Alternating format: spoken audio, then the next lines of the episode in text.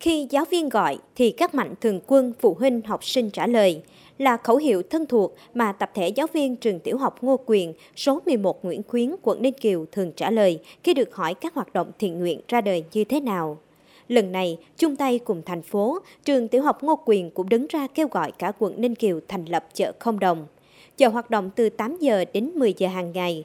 Mỗi người đến chợ sẽ tự do lựa chọn rau củ và được nhận một phần quà gồm 2 kg gạo, 5 gói mì và các nhu yếu phẩm như dầu ăn, đường, nước tương, nước mắm. Theo cô Mạch Lệ Xuân, hiệu trưởng trường tiểu học Ngô Quyền, trung bình mỗi ngày chợ trao tặng khoảng trên 150 phần quà cho những người khó khăn, trong đó có 40 phần dành cho những người trên địa bàn từng phường của quận Ninh Kiều, còn lại dành cho người vãng lai từ các nơi khác đến.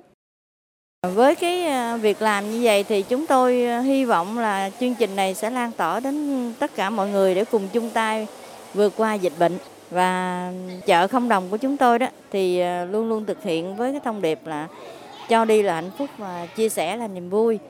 À, bên cạnh đó thì ờ, chúng tôi cũng kêu gọi anh chị khi đến nhận quà cũng như là làm cái công việc ở chợ không đồng đó cùng chung tay đẩy lùi dịch Covid-19 cũng như là thực hiện tốt cái thông điệp 5K và chợ không đồng sẽ tiếp tục duy trì đến khi không còn nhận được cái sự ủng hộ của các mạnh thường quân và các nhà hảo tâm.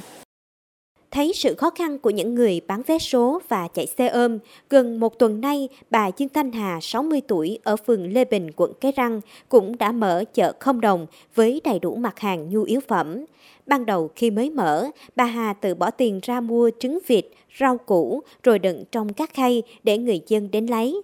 Tại đây có thùng từ thiện, ai có lòng thì để tiền vào. Bà Hà sẽ dùng số tiền đó mua thực phẩm để phục vụ cho bà con nghèo vào những phiên chợ sau. Tiếng lành đồn xa, gần một tuần hoạt động, nhiều nhà hảo tâm đã chung sức đồng lòng cùng bà Hà dìu người khó khăn vượt qua đại dịch Covid-19. Đang lựa những loại rau chế biến bữa ăn trong ngày, ông Tô Đại Thành, 67 tuổi, ở số 21 Lý Thường Kiệt, quận Ninh Kiều cho biết, nghe tin ở đây bán đồ với giá không đồng, liền chạy xe đạp xuống. Nhà có ba người toàn làm công nhân, bản thân ông thì đã về hưu, còn hai người nữa mất việc những hoạt động thiện nguyện như thế này rất đáng quý. Chú cảm thấy uh, phần quà này cho uh, dĩ do và chú cũng vui sướng, cũng vui mừng, lớn tuổi không có làm gì được, đó.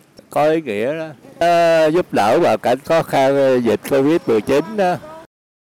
Ông Dương Văn Tùng ở đường Hoàng Văn Thụ, quận Ninh Kiều, trường hợp được nhận món quà bất ngờ từ chợ không đồng tại trường tiểu học Ngô Quyền cũng xúc động bày tỏ. Hôm qua có lợi mà nói hết rồi thôi.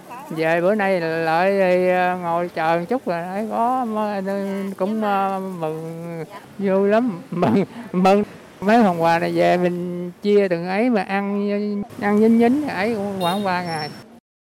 Ngoài hoạt động chợ không đồng, thành phố Cần Thơ còn diễn ra rất nhiều bữa cơm ấm lòng giúp đỡ bà con. Tinh thần tương thân tương ái đang ngày một lan tỏa sâu rộng trên địa bàn Cần Thơ, làm ấm lòng người khó khăn, tiếp sức cho họ vượt qua đại dịch COVID-19 hiệu quả nhất.